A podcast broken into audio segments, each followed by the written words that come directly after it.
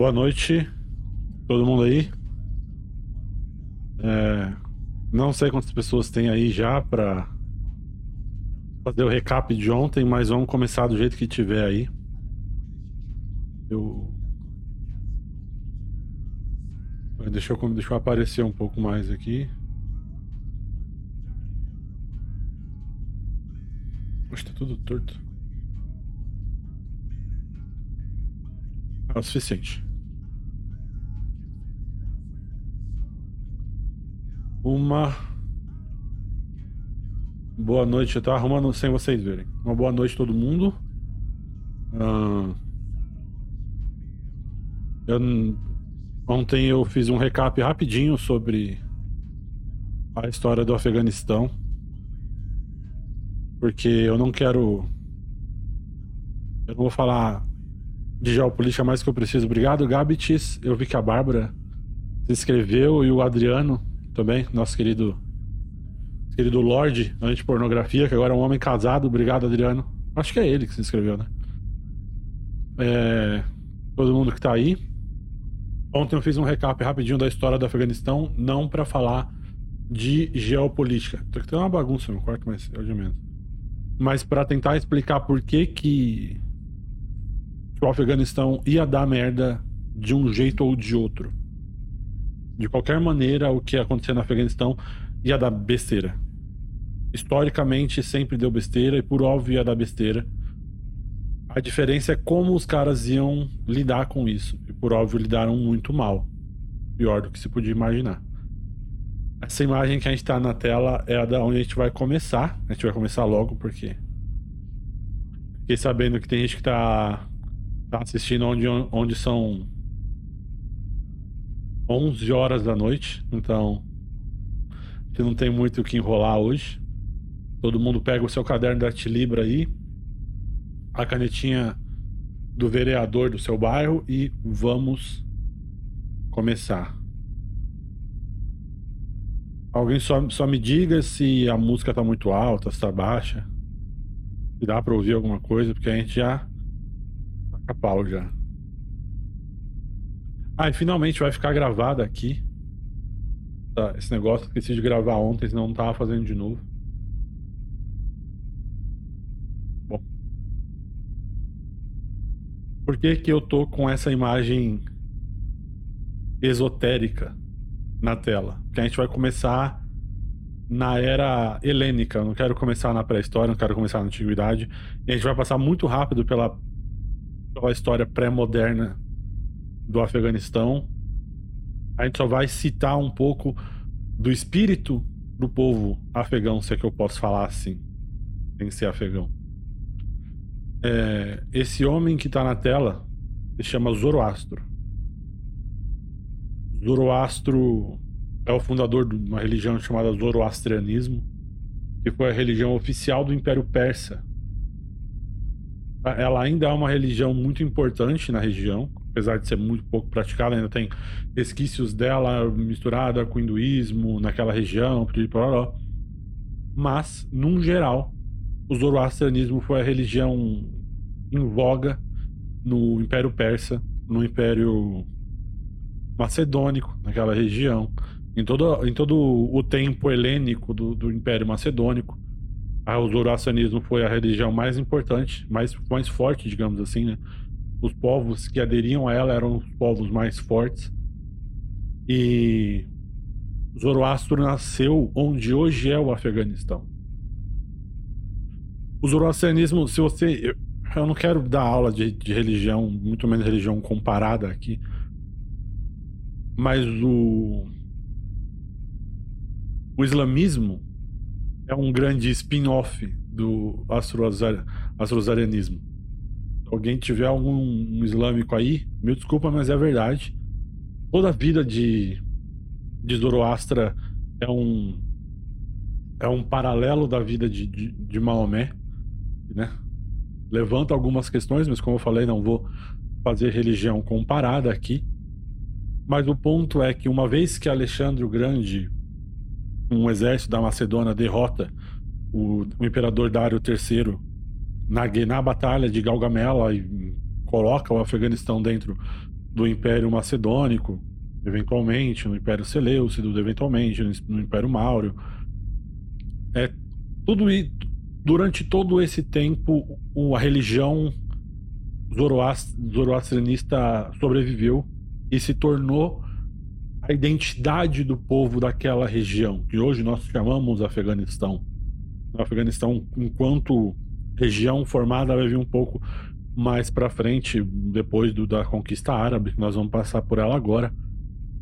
Mas quando a Rota da Seda começou a aparecer naquela região, onde o Afeganistão era rico em lápis lazuli, ele era rico em, em ouro, em pedras preciosas, o povo passava por ali e eles encontravam uma, uma região riquíssima em história e em, um povo muito orgulhoso da sua, da sua origem. Isso se manteve nas conquistas árabes, eventualmente o eventualmente Mahmud, se não me engano, Mahmud Ghazi conquistou aquela região inteira, islamizou a região inteira, menos o norte, que é o Cafristão, depois se separou, né? E eventualmente esse império que entrou na, na região árabe se tornou o Império da Quarísmia, eu estou citando o Império da Quarísmia, que é um império tão específico historicamente, porque quem ouviu Khan, e o, o quinto episódio de Khan sai agora na sexta-feira, vai estrear primeiro na Shockwave, às 8 horas da noite. Ju, um abraço, muito obrigado por ter paciência comigo. E depois que ele passar no na Shockwave, ele vai estrear no YouTube, no Spotify, nos cantos todos. E o que a gente já falou do Império da Quarisma. O Império da Quarisma era aquele gigantesco, enorme Império Islâmico que desafiou Genghis Khan. E quando Genghis Khan tentou ser amigo do Shah al-Khwarizmi, ele matou o, o enviado, matou de novo, cuspiu na cara dos enviados de Genghis Khan. Genghis Khan falou: chega, chega, não sei porque eu vou querer fazer amizade com, com os outros. E destruiu o Império da Quarisma. Então, o Afeganistão é talvez, depois da China, o país que mais foi dizimado pela, pelos mongóis na história. E aí entra a segunda parte da, da identidade afegã. Porque assim como a primeira parte da identidade afegã foi conquistada pela. Enquanto a religião zoroastrianista florescia e influenciava os seus vizinhos, em especial o norte da Índia, que nós vamos falar do Império Sikh daqui a pouco, que é o, o grande rival histórico do, do, do Afeganistão até o, os outros estados se meterem na história dele.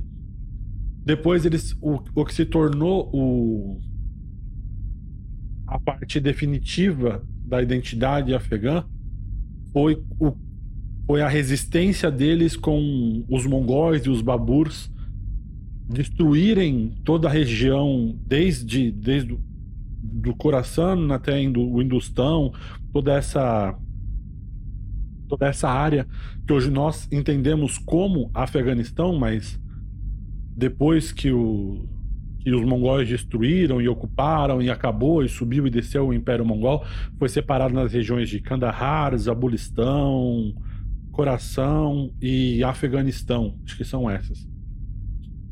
E aí essa essa resistência, primeiro a identidade árabe que eles adquiriram ao longo dos tempos depois da conquista árabe e depois essa resistência aos impérios.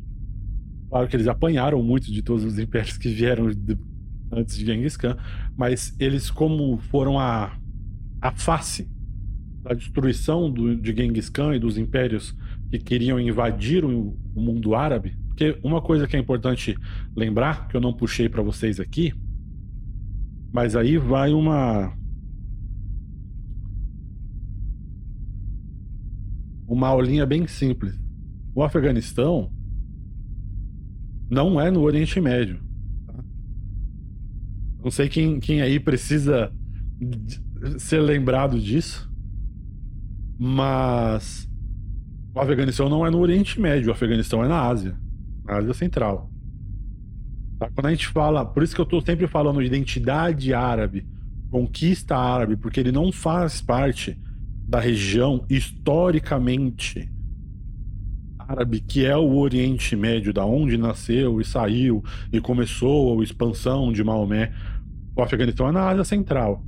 Então ele faz muito mais parte da disputa indiana, da disputa chinesa, da disputa mongólica, da disputa Babur, da disputa Uno, da disputa russa de poder, do que necessariamente faz da disputa árabe, tá? da disputa da, das cruzadas. A história do Afeganistão é completamente diferente. Quando você ouve falar no noticiário que o Afeganistão e o Iraque e a Síria, isso é uma coisa muito moderna. Isso é uma coisa porque os Estados Unidos colocou o Afeganistão, a gente vai chegar lá, como uma coisa só, com os países de origem árabe e motivos completamente palhaços. Mas o Afeganistão é na Ásia Central, ok? Se alguém te perguntar, você já sabe agora. O Afeganistão não é um país do Oriente Médio. E o Afeganistão, já no ano, no século XVIII, ele começou a partir de Duncan, que a partir de, da, da queda, da ascensão e queda do Império Mongol e da conquista do, do, dos afegãos, agora todo rei do Afeganistão se chama Khan. Então não se estranhe que eu vou chamar o povo de Khan daqui para frente. Tá? E o, o Khan ou o Shah, de, muda, mas os dois, os dois são imperadores. Eles começam uma briga contra o, o império vizinho, que é o império nós hoje conhecemos como Índia, mas na época era o Império Maratha ou o Império Majapahat ou o Império Sikh, não não no século XVIII, mas né, chegar lá. E em 1700 e tanto eles começam essa, essa, disputa com a Índia. Então o, o Shah Nader, que nessa época é o Shah da, do Afeganistão, invade a Índia em 1738 em 1747, os afegães ganham essa disputa e eles conquistam o que hoje nós entendemos como Afeganistão mais Paquistão. Ok? Essa região do Paquistão, aqui então fica mais fácil. Essa região do Paquistão é uma região histórica de disputa da Índia e do Afeganistão. A região do Paquistão, nós vamos falar sobre ela, porque ela é um, a grande contenção do, da Ásia do Sul ali por quê? Porque o Afeganistão conquistou esse território do Império do Império Majapahat, que era o Império Indiano. Ok? E ele conquistou o, o Afeganistão. Quando, você, quando eu falar Afeganistão, por enquanto, você imagina essa região mais o Paquistão. Perfeito? Ele conquistou essa região e essa região continuou sendo o Afeganistão inteiro até os, o começo do século XIX, 1800 e tanto, tarará, 1820, quando os afegãos se viram, enquanto império, numa sinuca de bico. Do lado esquerdo, na parte aqui de cima, eles estavam sendo ameaçados pelo Império Persa, pelos persas, né, o Império pelos persas, e no leste, no, no, no leste estavam aqui pelo Império Sikh. O Império Sikh, ele faz ele é um império pequeno, historicamente, na no, no, norte da Índia. Eu vou ver se eu acho um mapinha aqui para vocês.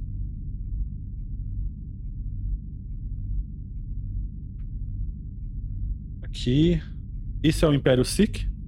Ok? Aqui nós temos a região que é o Afeganistão, a disputa com o Paquistão, e aqui é o Império Sikh, que é obviamente a Índia. E essa região está em contenda com o, Af com o Império Afegão, que, nesse, que nessa época é liderada pelo, pela dinastia Barakzai. A dinastia Barakzai ela é comandada por Dost Mohammed Khan. Dost Mohammed era o, o chefe dessa dinastia. E ele vendo que por um lado tinha os persas, do outro lado tinha os Sikh, ele preveu que um dos dois ia meter a porrada no Afeganistão. O Afeganistão, ele é, sempre foi, o que nós chamamos de estado tampão. Antes de eu explicar essa imagem que eu coloquei aqui, eu quero voltar no mapa. Esquece por enquanto o Cazaquistão, o Uzbequistão, o Tajiquistão, o Kirguistão, o Turcomenistão. Então, esquece esse povo. Todos. Então, esquece eles. O Afeganistão em si, enquanto poder muito grande que ele sempre foi, mesmo assim, ele sempre foi um estado tampão entre potências muito maiores do que ele. Então, se a Rússia quisesse arrumar uma briga com a Índia, se os persas, hoje, estado do Irã, do Iraque, do Azerbaijão, quisessem arrumar uma briga com a China, com a Índia, com a Rússia, os caras, qualquer um desses gigantescos poderes que temos aqui na Ásia quisesse arrumar briga com qualquer um deles, o Nepal, que é inconquistável, se quisesse tentar conquistar o Nepal, o Tibete, por onde eles tinham que passar? Pelo coitado do Afeganistão. Aí o Afeganistão sabia disso, especialmente porque na época ele ainda era unificado com o Paquistão aqui no sul, e o pessoal não tinha como passar pelo sul, não tinha como arrumar briga só com o Paquistão, tinha que arrumar com o Afeganistão. Então ele sabia que para fazer qualquer coisa que se precisasse na região, iam ter que meter porrada no, no país deles primeiro. Todo mundo, ele, ele sabia disso. E o que, que ele fez? Essa aqui é o a linha genética de Dost Mohammed. E o que ele fez? Ele, se pensando muito esperto, ele distribuiu o Império Afegão entre seus 21 irmãos. Então agora o Império Afegão, vamos supor, cada estado, vamos dizer assim, para resumir, cada um dos 21 estados, províncias, tinha um irmão legítimo, herdeiro ao trono, como chefe do, da província. Uma vez que Dost Mohammed morreu, o que, que você acha que aconteceu? Deu merda. Porque agora os 21 que estavam como líder de província falaram: pô, eu estou líder de província tanto quanto meu irmão. Por que, que ele quer ser o próximo Khan do, do Afeganistão e eu não posso ser? por óbvio, era isso que ia dar. E foi o que aconteceu. Você começou uma, uma rebelião gigantesca entre os irmãos. E dois dos irmãos se colocaram como. Como vou dizer. Como os, como os mais fortes, os que tinham os principais exércitos. Mas. Também a gente está esquecendo agora de um de um player, que é o, o Império Sikh. Aí nós, nós, nós estamos no ano 1800 e tanto, 1823. Então, enquanto Rajint e Akbar estavam disputando essa. Como é que eu vou dizer? Essa, esse protagonismo no Império Afegão, quem estava de olho nessa briga era a Rússia e a Grã-Bretanha, os dois grandes poderes do Great Game. O Great Game é importante para essa época, então eu vou explicar um pouquinho melhor. O Great Game é a, a Guerra Fria do ano do século XIX, que foi uma disputa de poder entre a Rússia e a Grã-Bretanha, a Inglaterra, pela influência nessa região do Oriente Médio, da Ásia Central, da Ásia do Sul, sem, sem querer entrar em guerra um com o outro, eu digo Guerra Fria, porque é o nosso imaginário mais moderno. O que eles faziam era basicamente isso: eles patrocinavam um lado, patrocinavam o outro, eles ajudavam aqui, ajudavam ali, para tentar mover o Emirado do Afeganistão, o Império Otomano, o Império Persa, o Kanato de Kiva, toda essa, essa região para ficar mais amigo de um lado ou do outro. A Rússia queria isso porque ela queria se expandir para a Ásia inteira. Essa sempre foi a intenção do Império Russo. Então eles queriam que o, o Emirado do Afeganistão se tornasse, por exemplo, um protetorado deles, um, um estado dentro do Império Russo. E a Grã-Bretanha, por óbvio, vendo isso, sabendo que ela já tinha é, um pé lá dentro, que era o Império Sikh e mais tarde a, a Índia Britânica, eles não podiam deixar isso acontecer, porque senão a Rússia ia ficar imparável. Porque o grande problema disso. Deixa eu ver se eu acho o mapa de novo para vocês. é que olha o tamanho da Rússia hoje. É inacreditável o tamanho da Rússia. Mas a Rússia, hoje, ela está muito pequena, porque ela, a Rússia ela era o Cazaquistão, ela era o Uzbequistão, ela era o Kirguistão, ela era o Turcomenistão, ela era a Ucrânia, ela era a Bielorrússia, ela era uma parte da Finlândia, ela era isso tudo. E ela, olha aqui, ó, tá na, na, na porta da Europa. E toda a Europa sempre teve medo da Rússia por motivos muito óbvios. O Reino Unido, enquanto o maior poder do mundo nessa época, pensou: é a minha obrigação, já que ninguém aqui tem coragem, nem dinheiro, nem inteligência o suficiente para fazer isso, impedir a, a expansão da Rússia para o sul, para dominar todo, toda a Ásia. E eles começaram isso pelo Império Afegão, pelo Emirado do Afeganistão. Obrigado a todo mundo que está seguindo aí, tá? Eu tô concentrado na história para não me perder, mas obrigado Alice Mia Moreira, Limaci, Petit, Ângelo, Ilio Antoni, Arigato gozaimasu. Obrigado, galera. Eu tô concentrado para não perder o fio da meada, para não enrolar muito.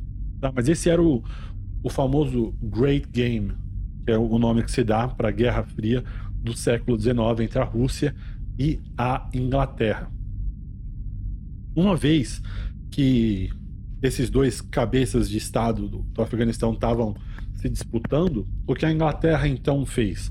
Patrocinou o exército Sikh do norte da Índia, e nós falamos. Ih, rapaz, eu tirei aqui, né? Bom, enfim, o Império Sikh e o, o comandante do, do, do Império Sikh invadiu o Afeganistão, mas foi morto pelo pelo exército afegão e acabou a primeira guerra Sikh-afegã, que foi a primeira derrota dos britânicos em território afegão, não seria a última. Por que não seria a última? Porque 15 anos depois, 1838, um dos irmãos do desses dois que estavam disputando, Ajit e Akbar, a disputa deles não deu em nada, porque como essa disputa entre irmãos estava. Como eu vou dizer, estava quase criando uma guerra civil dentro do Afeganistão, quem voltou para o poder foi o, o, o, irmão mais velho também chamado Dost Muhammad. Tá? E o, do, no, em 1838, o, o exército britânico entrou no Afeganistão prendeu Dost Muhammad, mandou ele para o exílio para a Índia, que era inimiga mortal do, do Afeganistão, e colocou no lugar dele Shuja, como chá, que era não um irmão dele, mas o, o cara que estava como interino nessa grande disputa. E o exército britânico então entrou em 38 e colocou como mediador do poder, colocou como mediador do poder. Em 1800, entre 1838 e 1841, derrotaram Dost Muhammad, expulsaram Dost Muhammad e se, ficar, e se colocaram como parte do Afeganistão. Em 1842, isso eu quero mostrar para vocês, aconteceu a Batalha de Cabul, que foi a primeira grande guerra de guerrilha da história do, do Afeganistão contra os poderes estrangeiros. O, a Batalha de Cabul e, por consequência, a derrota do, do exército britânico pelas mãos do, do, dos afegãos era para aquela época uma coisa completamente impensável. Essa é uma das pinturas, eu mostrei na outra live, eu quero mostrar nessa também. Essa é uma das pinturas da época, se chama The Last Stand of the 44th Battalion, que é o último batalhão dos, dos britânicos em terras afegãs. Esses são os afegãos no, no canto, chegando para derrotar o punhado de, de afegãos que sobraram na época.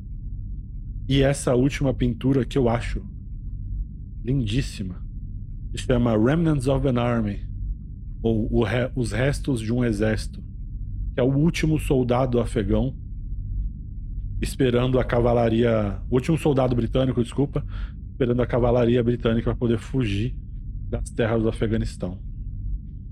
Lindíssima essa pintura. E por que, que eu gosto tanto dessa pintura? E por que, que eu sempre falo do, dessa da primeira batalha de Cabul que, que acabou com a primeira guerra anglo-afegã, guerra entre a, a Inglaterra e o Afeganistão, porque eles derrotaram os ingleses da mesma maneira que eles vão derrotar todos os poderes estrangeiros dali para frente.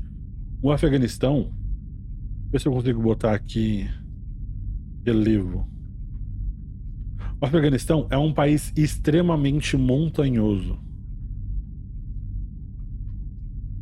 Mas mais do que isso, que é montanhoso. Ih, sumiu meu Google Maps. Mas mais do, mas mais do que montanhas, que todo mundo em volta deles tem, o Afeganistão ele é, ele é uma região onde as montanhas têm muitas cavernas.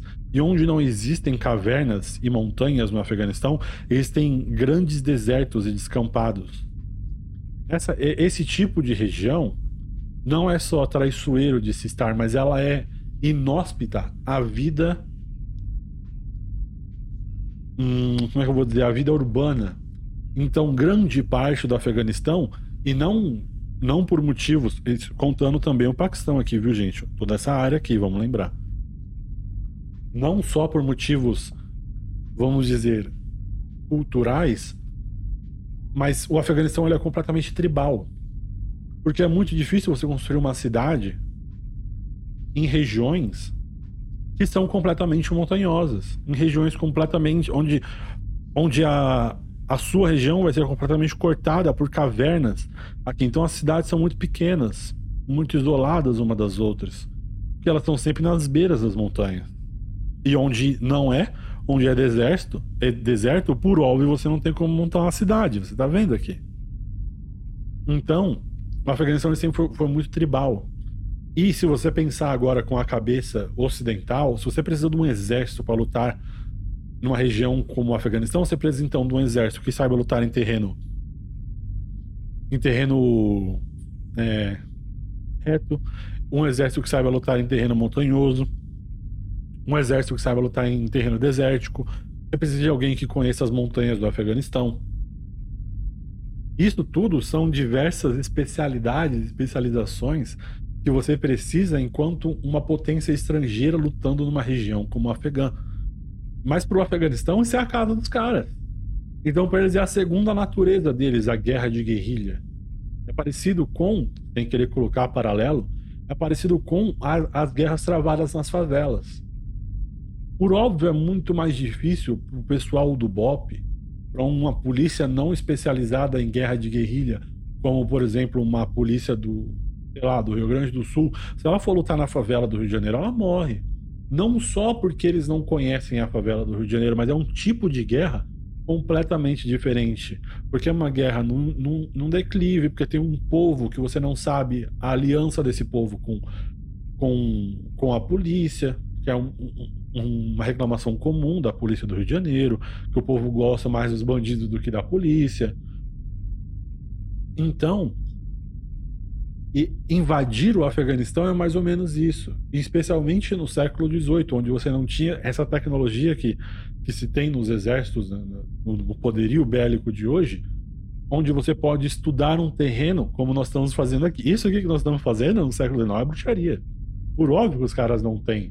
Caras não têm como analisar um terreno, os caras não têm como adquirir conhecimento dos das cavernas do, do interior do Afeganistão, de antemão. Os caras tomaram um cacete. Tomaram um cacete de um povo tribal. De um povo que bate e corre. De um, de um povo que, que atira aqui e some ali. Tal qual uma guerra. Tem que ele de novo traçar paralelo.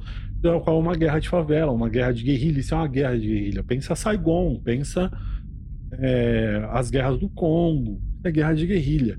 E o, o exército, o maior exército do planeta, que é o exército britânico, tomou um cacete no Afeganistão em 1842, o que nós chamamos hoje de é, The 1842 Retreat from Kabul, ou o massacre do, do exército de Elphinstone.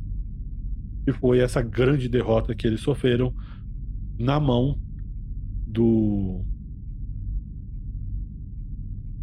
do do exército em Jalalabad. Eu esqueci o nome da cidade, Jalalabad, porque hoje ela é no Paquistão. Eu me confundi. Mas aí eles voltaram em 1878. Durou só 40 anos essa, essa vitória. Coitado. Durou 40 anos, eles voltaram em 1878, porque eles ainda estavam tentando lutar, impedir a influência russa, russa, porque não, né? Mais uma vez eu quero voltar no mapa aqui. A partir daqui, a geografia vai ser muito importante no que a gente está falando.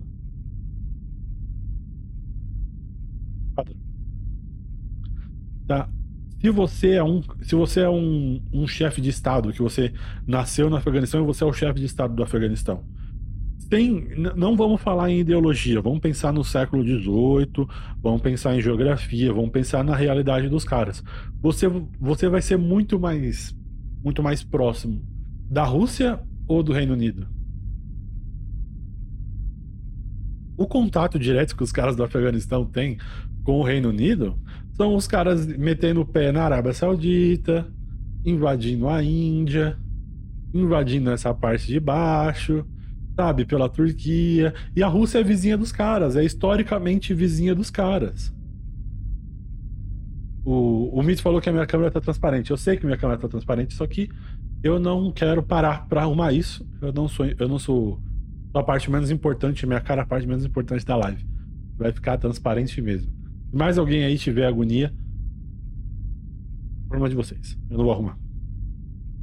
Então, o Afeganistão, ele é por natureza muito mais próximo de um de uma influência de, um, de uma cultura russa do que ela é da cultura e da, da influência britânica. É óbvio. Tanto que ontem na live, na live que eu fiz ontem, na original, o um rapaz perguntou: é verdade que no Afeganistão tem muita gente branca? E a gente pode pensar hoje, né, vendo, por exemplo, as imagens, ah, pode achar isso risível, mas historicamente eles não são tão diferentes, por exemplo, do povo cazaque ou do povo do povo uzbek ou do povo mongol. Por quê? Porque essa região inteira da Rússia, da, da parte do Nepal, daqui, do norte do Irã, todo esse povo era um, uma grande amálgama historicamente.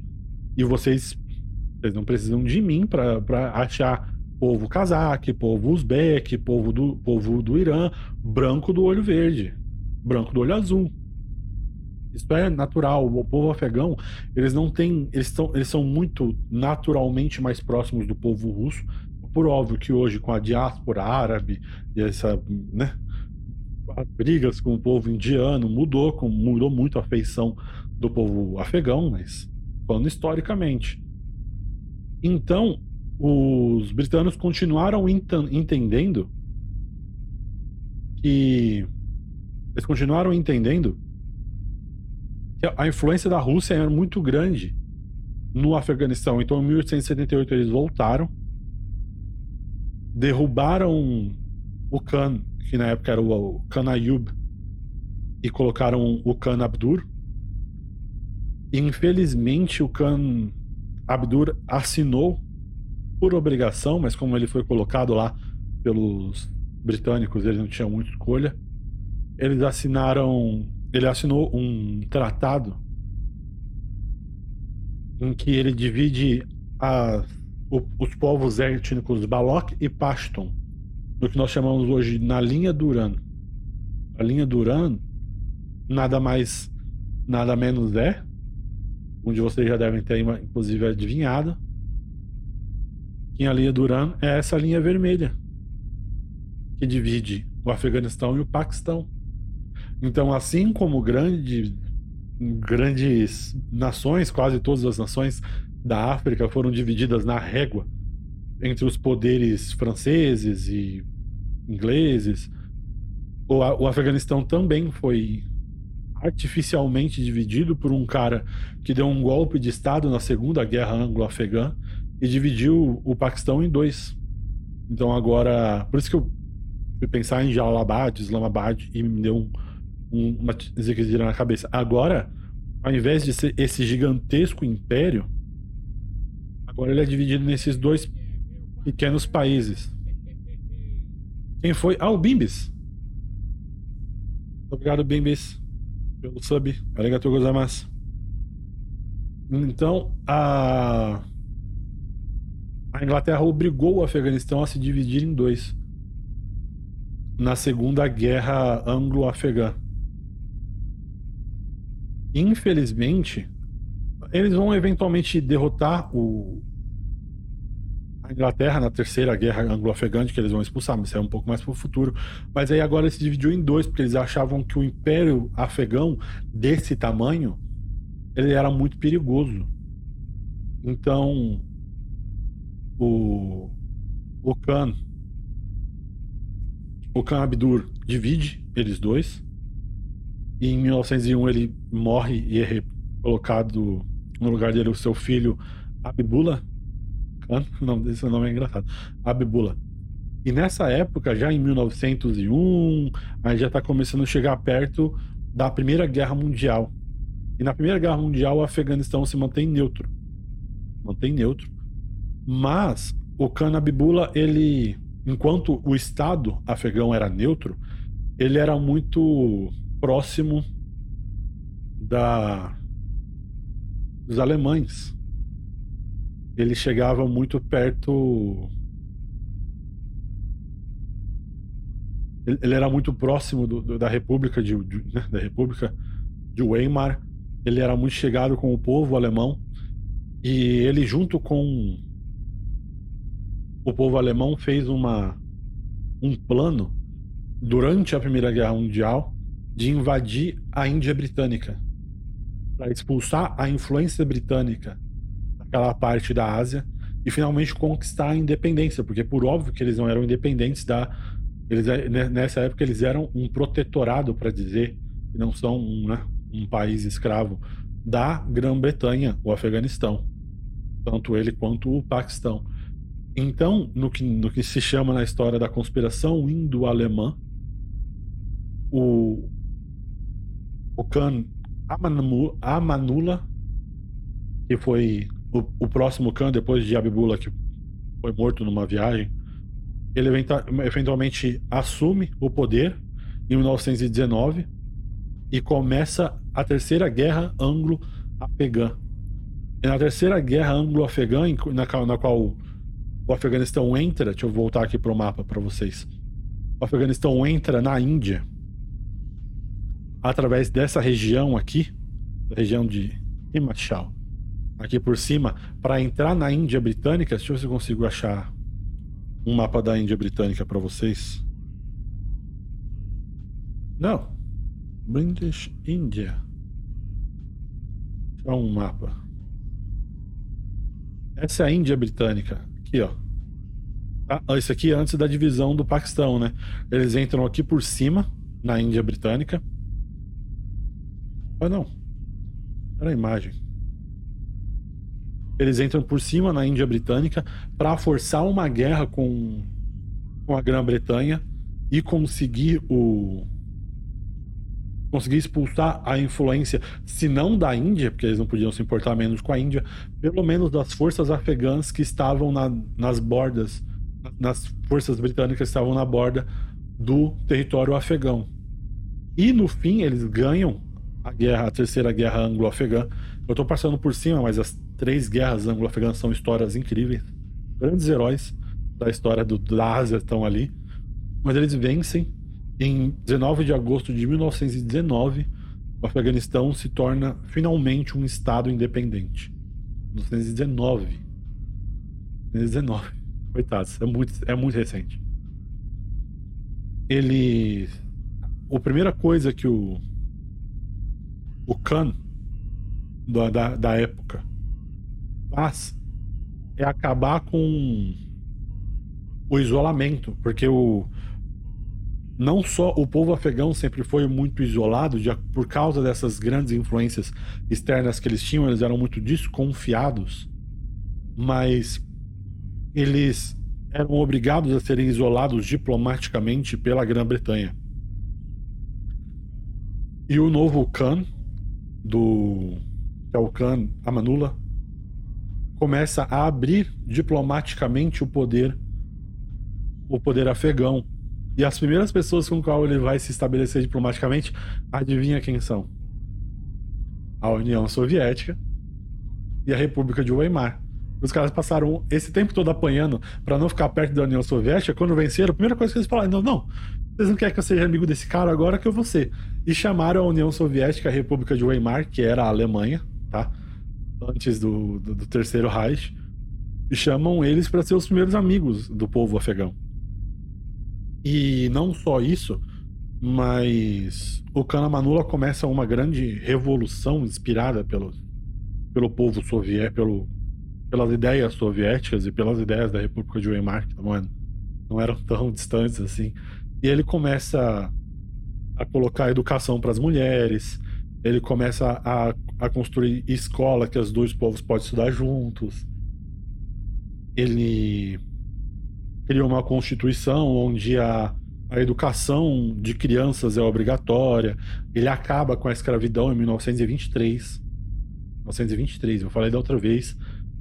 Tem gente viva hoje no Afeganistão, bem velha, mas gente viva hoje no Afeganistão, que era viva quando ainda dava para comprar escravo. 1923. E como eu falei, a primeira ah, e a última dessas grandes reformas culturais dele foi abolir a burca para as mulheres. Não só ele, como a rainha da época, se não me engano, chamava Soraya. Posso estar errado. Se não me engano, a rainha, a mulher do, do rei Amanula chamava Soraya. Ela tinha uma grande influência nessas decisões culturais. E agora eu quero voltar um pouquinho mais, eu quero voltar um pouco no mapa que a gente estava vendo antes do Afeganistão. O que foi que eu falei sobre a parte montanhosa, ou a, o destino montanhoso, vamos dizer assim, do, do Afeganistão? O Afeganistão ele é composto, em sua grande maioria, de, de tribos, de um pessoal muito tribal. Então, por óbvio que quando a gente fala dessas grandes mudanças dessas grandes coisas que os caras começam a colocar de cima para baixo, a gente está falando de capital, a gente está falando de região globalizada, região mais urbanizada, ou quão urbanizada você pode ser no Afeganistão de 1920. E por óbvio que isso não cai bem com o povo afegão médio, vamos dizer assim, com o afegão médio, o povo mais tribal, o povo mais de dentro. E em 1928, começo de 1929, se começa a primeira guerra civil afegã. Eu vou. Tem um. Tem um mapinha. Um gifzinho, acho que na, na Wikipedia. Deixa eu ver se eu acho. Que mostra a evolução da guerra civil da guerra civil afegã os vermelhos são os revoltosos da região aqui por cima é a região de Cabul. E a primeira, a, a primeira guerra civil afegã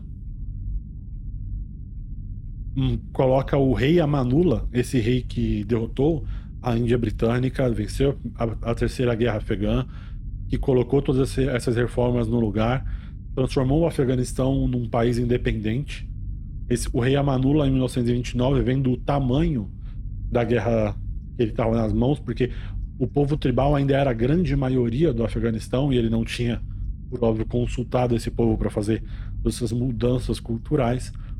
A primeira coisa que ele faz é resignar. Ele fala: Não quero mais ser o rei, não sou mais o rei desse povo, por óbvio que esse povo não me quer como rei, e ele sai da cena. E logo depois que ele sai, ele sai em janeiro de 1929. Janeiro, tá? Vamos pensar nesse ano. Janeiro de 1929. O rei Amanullah sai do trono. E logo depois Cabul cai para as forças saquaístas, que são as forças revoltosas. E um, um cara chamado Abibullah Kalalani assume o poder do Afeganistão. O, o, o príncipe Mohammed Nadir, que é primo do rei Amanullah, entra em Cabul com um exército de pessoas fiéis ao rei e derrota esse Abibullah Kalakani. Kalalani ou Kalakani? E derrota o Abibullah e se coloca como rei do Afeganistão, esse príncipe Mohammed Nadir. E ele começa a retomar, mas num ritmo muito mais lento, porque ele entendeu que o problema do, do primo dele, do rei Amanullah, foi colocar essas, essas reformas todas de uma vez. Então ele começa as reformas de uma maneira muito mais gradual. Mas em, 1900, em 1933 ele é morto por um, por um estudante de 15 anos chamado Abdul, que era parte das forças leais ao rei Amanullah. Não interessa se o cara era primo, ele não era o rei Amanullah.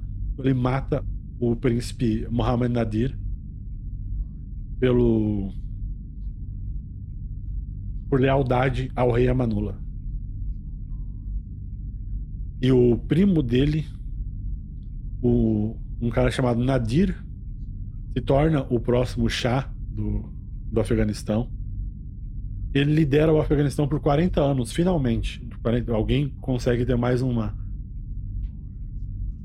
um tempo muito mais extenso de poder no Afeganistão então, de 33, 1933 a 1973, o chá do, do Afeganistão foi esse cara chamado Nadir.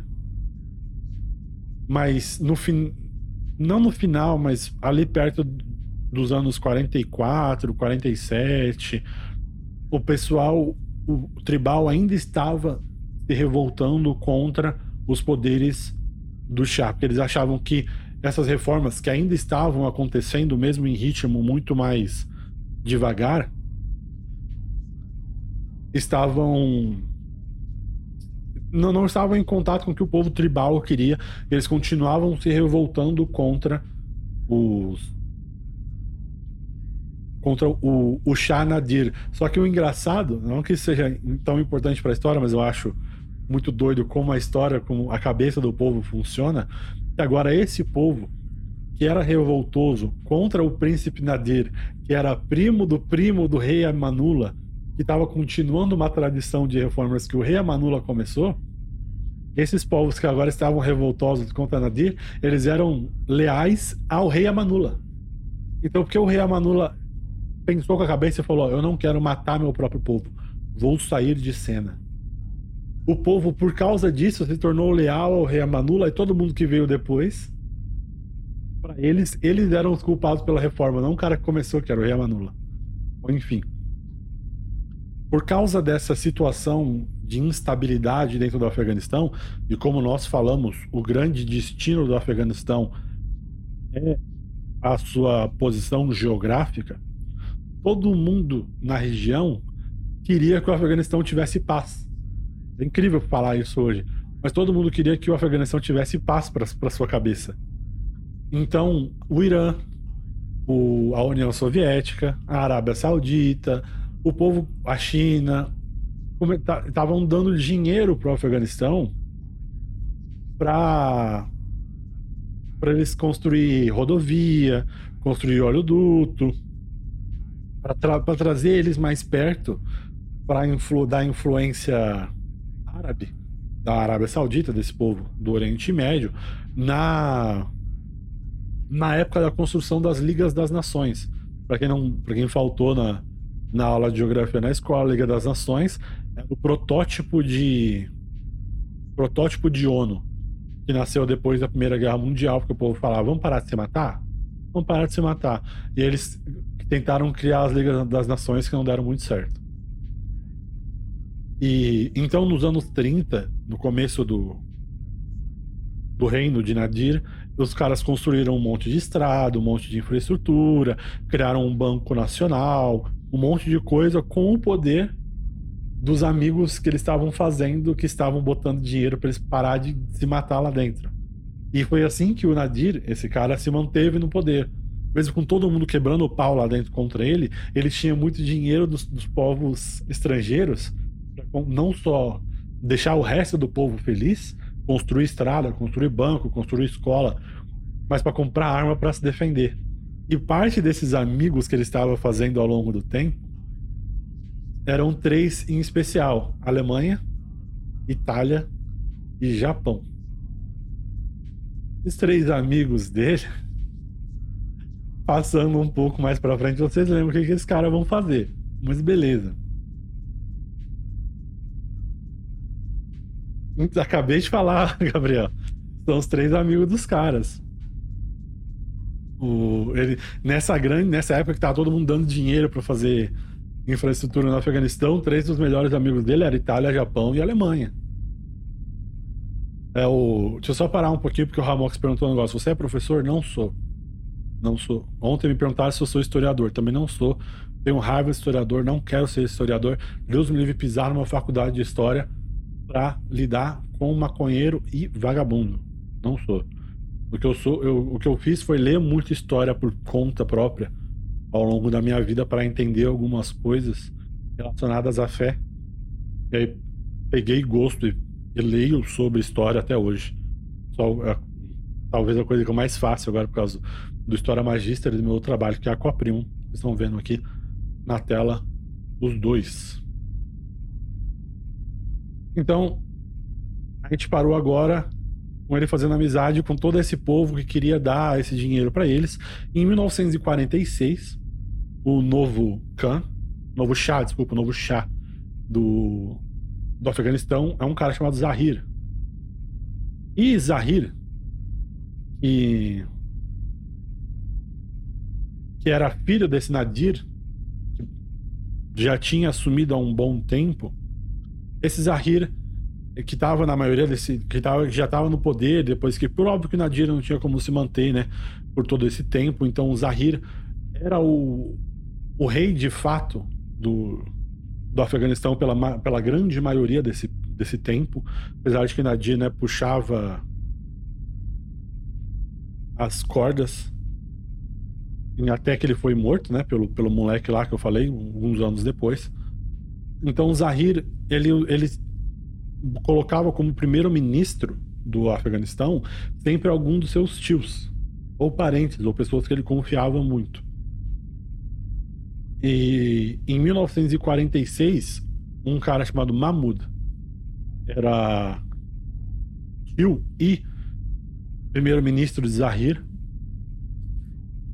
e ele começar, ele estava querendo ele estava muito próximo de uma facção, vamos dizer assim, facção chamada facção nacionalista Pashtun, que que queria um pouco mais de independência para um certo povo dentro do Afeganistão.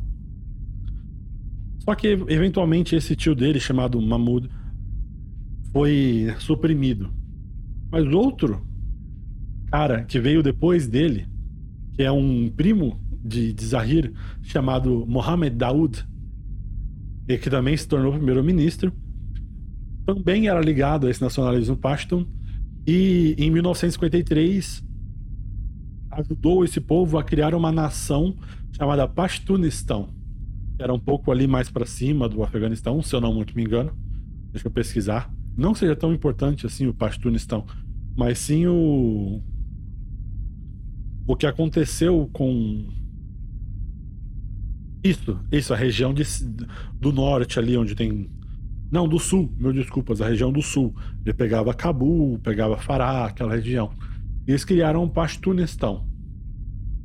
E entraram em guerra civil aberta. O seu o primo do, do, do Shah Zahir, como líder do Pashtunistão, entraram em guerra por eles por 10 anos, até mil, 1963. E. Eventualmente eles. Como é que eu vou dizer? Eventualmente eles ficaram nessa. É que eu não quero dizer guerra, porque eles não entraram em guerra. Essa relação tensa em um, um, um com o outro até que a União Soviética interveio no meio e falou: Ó, eu acho que o jeito de você começar a conquistar o seu povo, o jeito de você começar a conquistar o seu povo é afastar o negócio de primeiro-ministro, a parte política, da, da parte real. Então, o primeiro-ministro, o próximo primeiro-ministro em 1964, que é a nova constituição do Afeganistão, já não era mais ligado à família real, mas era um cara ligado à União Soviética. Por que que isso é importante? Porque em 1973, quando o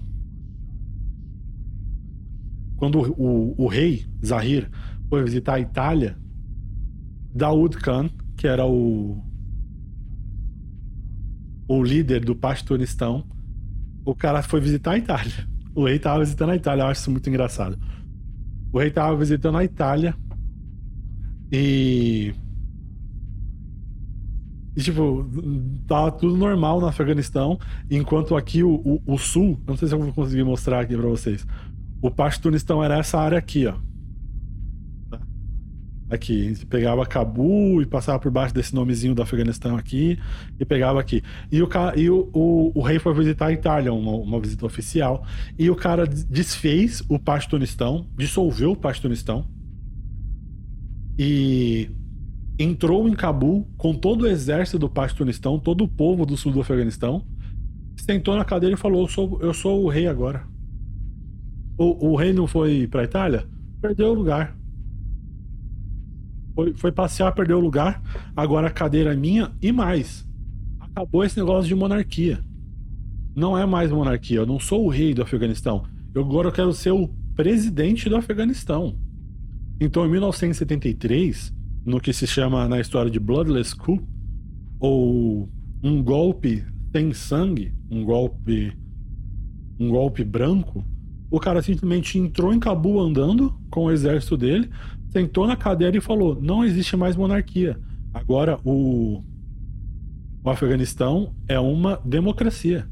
E, e Daoud Khan se tornou o primeiro presidente de do Afeganistão em 1973.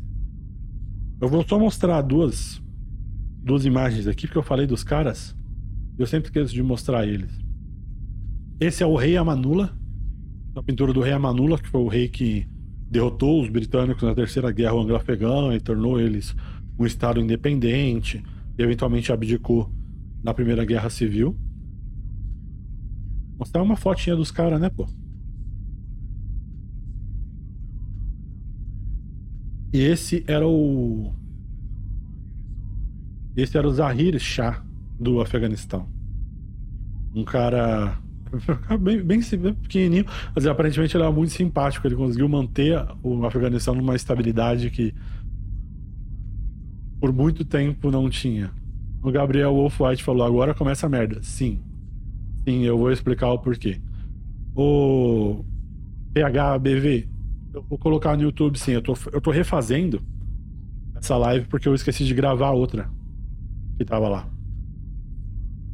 Essa aqui eu tô gravando certinho. Vou botar no YouTube. Bom, esse é o esse era o Charles Zahir. E aí, em 73, o Afeganistão se torna, através de um golpe de Estado, uma república.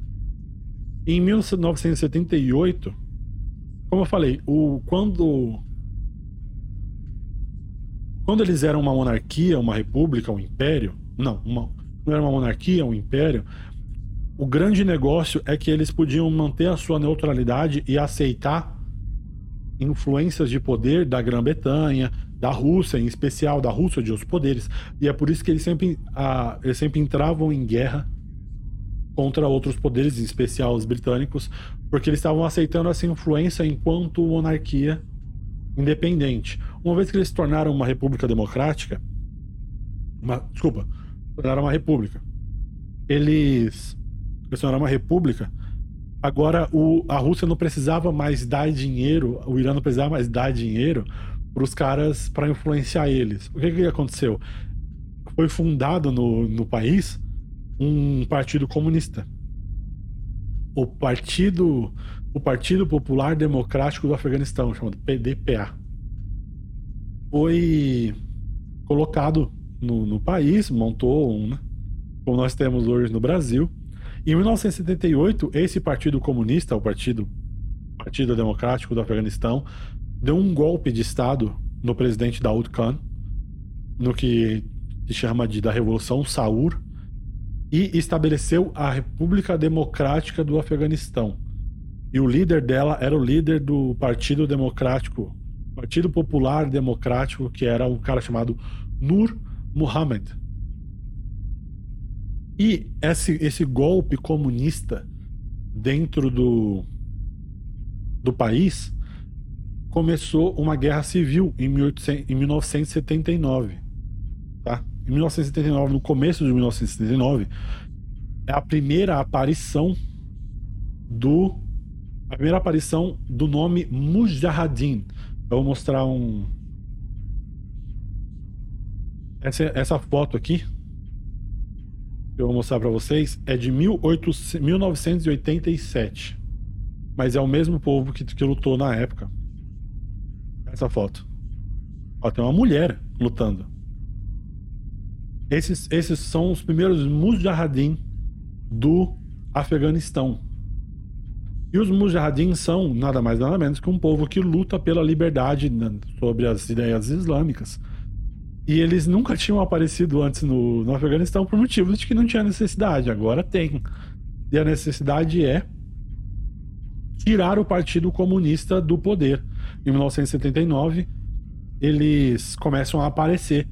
E, e, e a quem. Agora nós estamos falando de 1979, tá? Anos, quase começo dos anos 80. A quem interessa nessa época do planeta impedir de que o Partido Democrático Comunista tome poder no Afeganistão? Em classe. A quem interessa? Por óbvio, não vou esperar vocês que só tem uma resposta que é o os Estados Unidos da América. Então, e agora vem a grande um dos grandes pulos do gato. O Afeganistão está sobre um está sob o poder do do Partido Comunista, Partido Democrático do povo, Partido Popular Democrático do Afeganistão. E tem um povo tribal no interior do Afeganistão, essas partezinhas, que querem lutar contra o governo em Cabul. E, o, e os Estados Unidos querem querem patrocinar esses caras para lutar contra o governo comunista. Como que eles vão fazer isso? Eles não têm como entrar no Afeganistão, botar dinheiro no Afeganistão para treinar os caras. Então eles vão botar dinheiro onde? No ex do Afeganistão. Então eles começam a botar dinheiro no Paquistão para falar e mandar arma e dinheiro para Afeganistão, para o Paquistão, para falar, ó, Paquistão, treina esses caras do interior do Afeganistão para mim. Treina os caras. Porque aí com esses caras treinados, eles voltam para Afeganistão e derrubam o Partido Comunista que deu o golpe nos caras. Pode ser o Paquistão aquele monte de dinheiro na mesa, aquele monte de arma na mesa, falou, meu querido, estou às ordens, nós. Enquanto os Estados Unidos estavam botando dinheiro, ensinando táticas, ensinando geografia, geopolítica, propaganda, como armamento, mostrando armamento, dando como os caras lutar com bazuca. Cadê a imagem que eu tava aqui até agora? Vocês acham que o povo do interior do Afeganistão tinha dinheiro para achar uma bazuca? Uma metralhadora dessas aqui, uma Kalashnikov? Ou tinha gente dando esse, essas coisas para ele? Porra, os caras tribal do, do, interior do Afeganistão, porra. Óbvio que eles não tinham dinheiro pra, sabe, pra achar essas coisas do próprio bolso.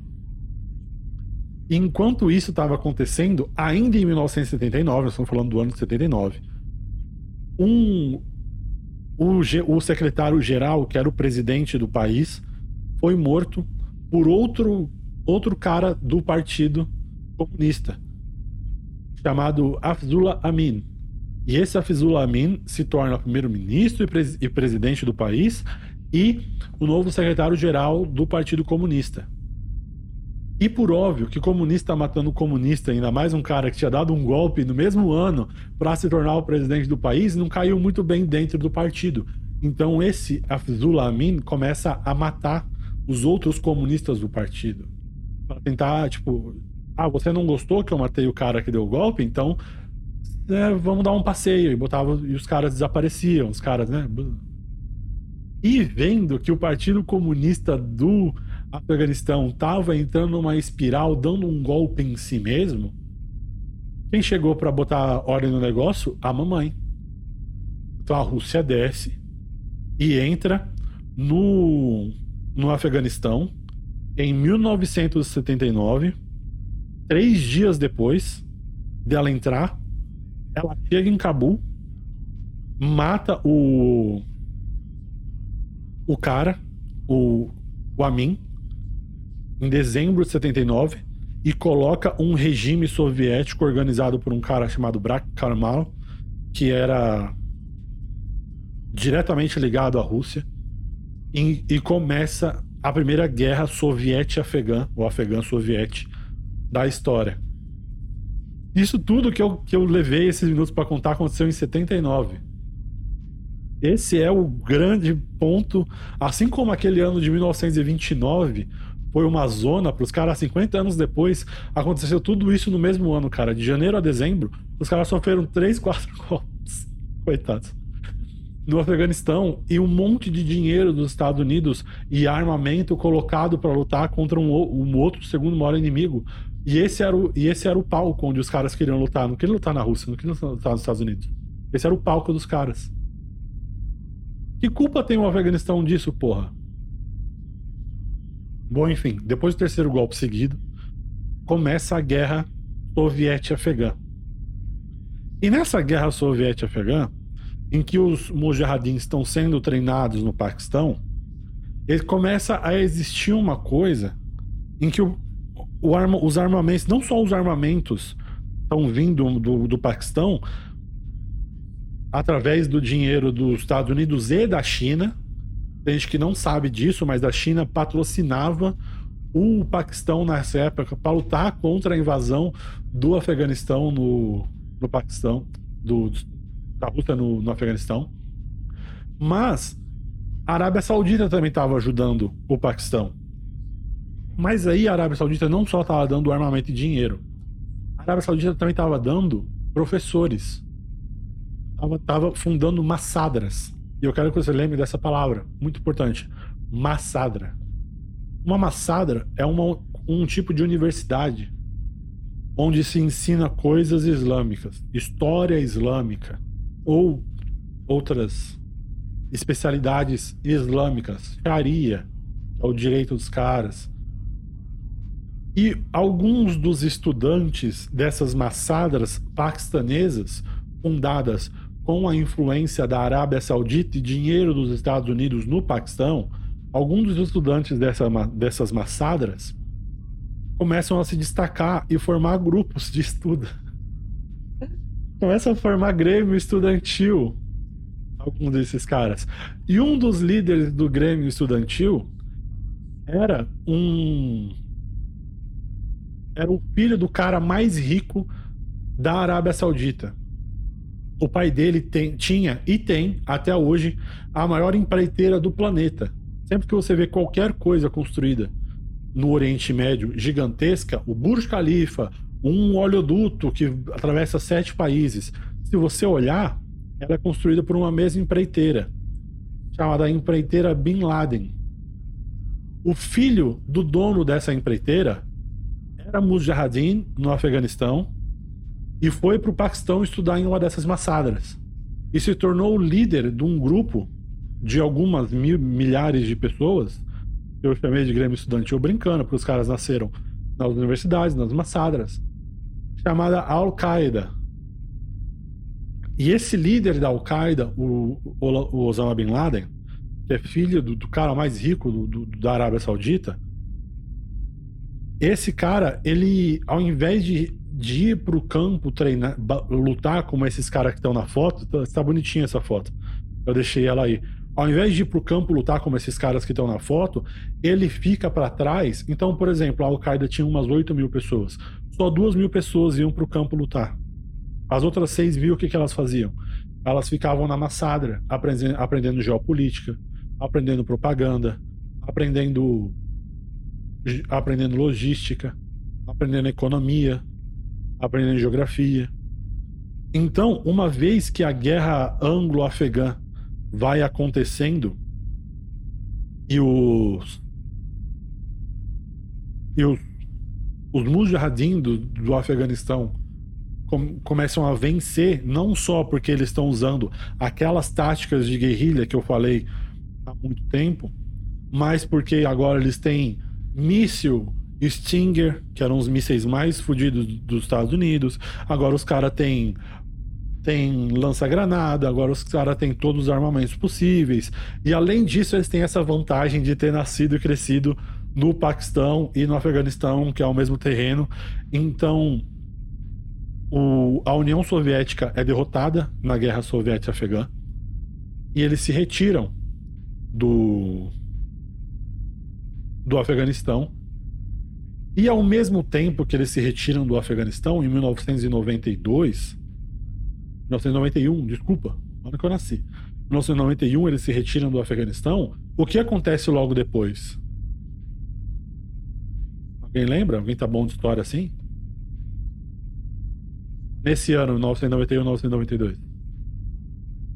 Alguém lembra? Acaba a União Soviética. A União Soviética se desfaz. E aí entra uma das grandes, uma das grandes divisões históricas do planeta.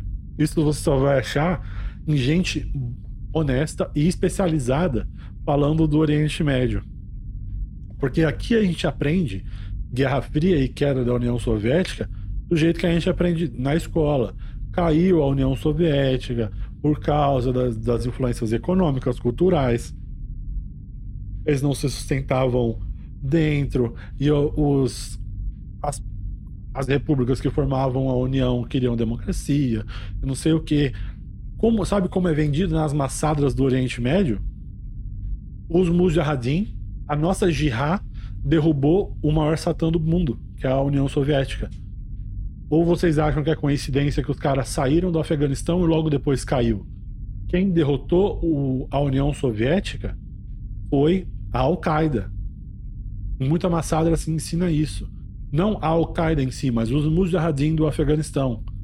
E o Osama Bin Laden, que não tinha toda essa fama, não tinha toda essa moral, porque ele não era um cara que botava o pé para lutar com, com arma no chão, ele, vem, ele soube capitalizar desse, dessa, desse boato e falar: olha lá, os meus caras treinados derrotaram sozinhos a União Soviética. E nada de economia, nada, que os Estados Unidos não fizeram nada. Quem fez foram os Mujahideen botando o pé no chão e derrotando a União Soviética no Afeganistão. Então, do dia para noite, o Osama Bin Laden se torna um popstar no mundo islâmico. O cara se torna o maior pensador, o maior o maior planejador do, de, de jihad do planeta, porque o cara derrotou a União Soviética no Afeganistão e derrotou o império inteiro. E aí entra uma diferença de escolas da Massadra. Uma diferença de escolas da Massadra, como eu vou dizer assim, de, de pensamento dos caras. Eu vou fazer essa pergunta, quem estava ontem não responda. Alguém sabe me dizer, enquanto eu vou desenvolvendo a ideia aqui, qual é a palavra árabe para estudante? Quem souber, fala aí que vai ganhar um, um, um corneto enquanto o Osama Bin Laden se tornou esse popstar, ele começou a, ele começou a pregar, ó, agora o nosso grande Satã, o maior inimigo do, da, do islamismo, do, da palavra de Maomé no mundo, é os Estados Unidos da América. Então agora nós temos que derrotar os Estados Unidos da América, nós temos que levar a batalha até lá. E tinha uma outro, um outro povo, um outro pessoal que pensava, não, a jihad tem que ser lutada primeiro em território islâmico. Então nós primeiro temos que conquistar os, os territórios que não são completamente islâmicos hoje, não são teocracias islâmicas, não, não estão conforme a Sharia. Conquistar eles aqui primeiro, nós vamos expandindo territorialmente. Então, se dividiu o, a Al-Qaeda entre os seguidores de Osama Bin Laden e entre os estudantes os chamados, a palavra estudante para para no árabe é talib. O Boblip acertou. É talib. Então, os estudantes, os Taliban, eles se separam em um outro grupo diferente. E cada um tem uma mentalidade diferente, mas eles vêm da mesma ideia. Fazer a jihad e, e colocar o islamismo no mundo. Só que eles resolvem se separar e um prega a jihad no chão e a outra e, e outros pregam a jihad ao, longo, ao redor do mundo. Então o terrorismo internacional fica sobre a égide de fica sob a égide de gente como o Osama Bin Laden e o outro fica sob a égide de gente como o Abubakar Akbadi, que foi um das pessoas que, que estava no Talibã, eventualmente vai fundar um outro grupo que nós vamos falar um pouco mais para frente da origem dele. E aí eles, esse grupo de milícia que se forma nas massadas do Paquistão, chamada Talibã, fica ao invés de sair para para fazer os seus planos malucos, esse povo fica no Afeganistão. E agora que saiu o governo soviético e saiu o governo, saiu a influência dos Estados Unidos, e agora tem esse povo que foi treinado profissionalmente, treinado militarmente, treinado geopoliticamente, tem todas as melhores armas do planeta contra um Estado completamente falido que está há quase 50 anos sofrendo golpe atrás de golpe e guerra civil dentro de guerra civil. Quem você acha que é mais forte nesse cenário? O Estado afegão ou os mujahideen no papel do no papel do Talibã? Vote, vote agora aí no seu telefone, no aplicativo do História Magíster, quem que você acha que tem mais poder sobre o Estado afegão? O, um Estado completamente falido ou os mujahideen que receberam por anos dinheiro e treinamento profissional dos Estados Unidos? Então, a partir de 1992, o, o Talibã se torna a maior força militar do Afeganistão. A maior força militar do Afeganistão. Esse mapa que eu coloquei está na Wikipédia também, e ele é maravilhoso. Maravilhoso, porque ele mostra como em 1992 o Estado afegão é completamente quebrado, ele é débil, é débil. Em 1996, quatro anos depois, o Talibã falou: é, é tudo nosso, é tudo nosso. Em 2001, quem vai lembrar dessa data, olha como estava o governo. Olha como estava o mapa. 2001, o Afeganistão tinha controle sobre a capital, Cabul. Assim como hoje, 20 anos depois. Cara, já tinham controle da capital. Eles tomaram o norte por preguiça ainda. Mas eles tinham controle da capital. O Talibã se tornou, por causa desses treinamentos dos Mujahideen para espantar o, a União Soviética na Guerra Soviética-Afegã dentro do Afeganistão, se tornar a maior força militar de toda aquela região da Ásia Central, tirando a China, por óbvio. De toda a região daquela da Ásia Central, toda, inteira. E eles começaram, depois da, da, da queda de Cabul, a, a, estabelecer um emirado. Eles colocaram, começaram a colocar a Sharia, colocaram a fazer fazer o que vocês sabem que eles fazem com as mulheres, com os civis, a negar qualquer influência da ONU ou influência externa ocidental lá dentro. E nós vamos agora nós vamos lembrar dos outros dos outros amigos do Talibã. Quem são os brothers dele? Quem são os vizinhos de rua? Os caras, a Al-Qaeda. E a Al-Qaeda, ela, ela tem a sua, sua sede, o seu né, o seu CNPJ, a sua razão social no Afeganistão. Só que, e aí eu vou, vou lembrar para você, se algum de vocês não sabem, até hoje o Paquistão ele é o grande centro de terror do dessa região da Ásia. Não é o Não, desculpa, é isso aqui. Isso aqui. Ele é o grande centro do terror da Ásia. E ele sempre foi um inimigo natural da Índia e do Afeganistão, porque nós contamos agora, motivo pelo qual comecei lá atrás, que ele é um estado artificialmente criado. O Paquistão não tem uma identidade nacional própria. Viana! Anjo! Ah, não. Ah, o Paulo deu um, um, uma inscrição pro Viana. Viana, chama o Paulo de anjo aí pra você, porque ele te deu um sub. E agora você vai poder ver essas lives que vão ficar gravadas. Eu vou deixar pra quem é, pra quem é sub, vou começar a gravar as lives. E. Inclusive eu tenho que depois ir lá e botar pra gravar a live, mas beleza. E aí você também vai poder ter os. Olha lá, o negocinho de Júlio César ali, ó. Viana já, já botou dele. Valeu, Paulo. Arigatou gozaimasu.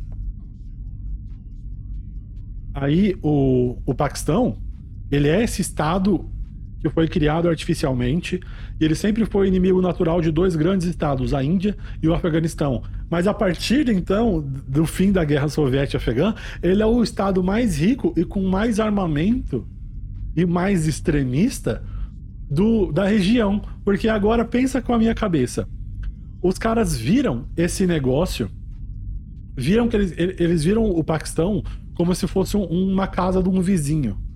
Só que esse vizinho, por óbvio, ele, ele era pobre, ele não tinha muito o que fazer. O, o, ele era um vizinho uh, que estava ali por conveniência.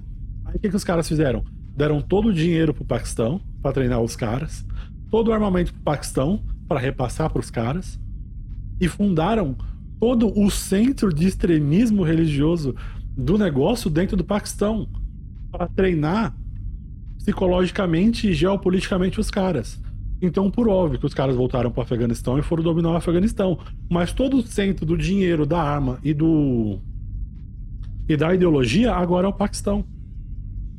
Então, quando os Estados Unidos sofrem um ataque do do, dos irmãos de sangue do Talibã, que é a Al-Qaeda, para onde os caras fogem? Para onde a Al-Qaeda foge? Ela muda a razão, o CNPJ dela para onde? Muda para o Paquistão, porque para eles é a mesma coisa. Os caras estudaram a história do, do, da, do país e eles sabem que é a mesma coisa. Só que agora invadir o Paquistão é muito mais feio para os Estados Unidos do que invadir o Afeganistão. Para quem não lembra, para quem era muito novo na época, eu era muito novo, mas eu li depois, tá?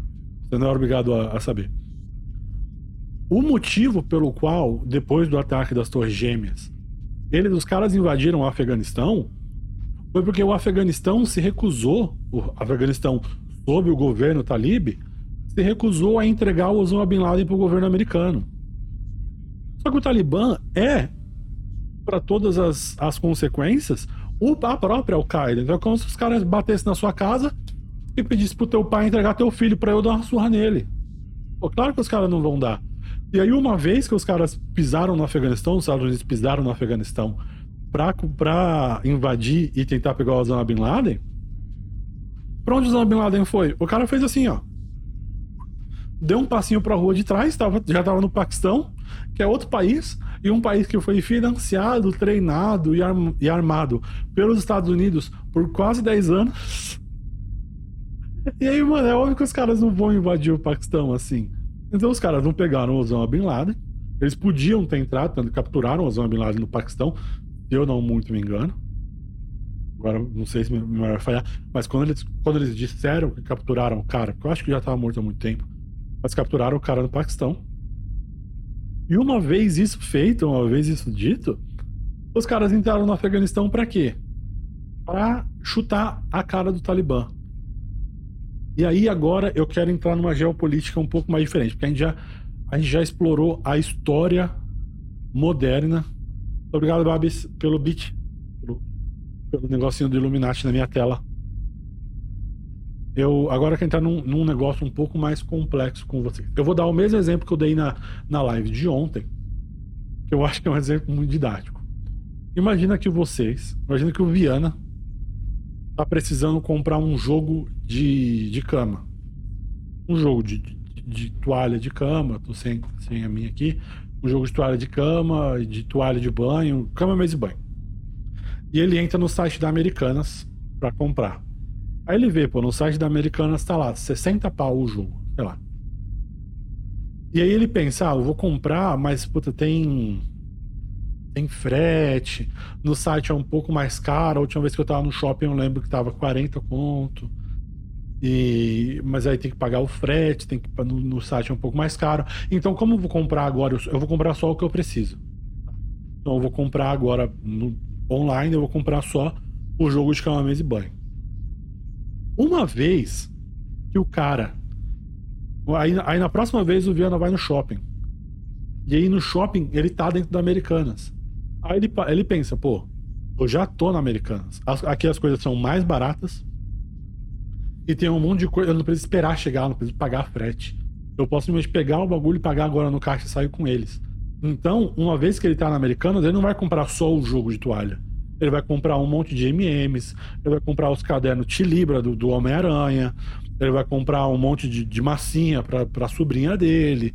Ele vai fazer uma festa dentro da Americanas, por quê? Porque o cara já tá lá. É mais barato, uma vez que ele está lá, pegar o negócio, do que ficar comprando online. Uma vez que os Estados Unidos tinham que impedir o negócio no Afeganistão, era muito mais caro para eles. Deixa eu só fechar minha porta aqui um, um segundinho. Um segundo.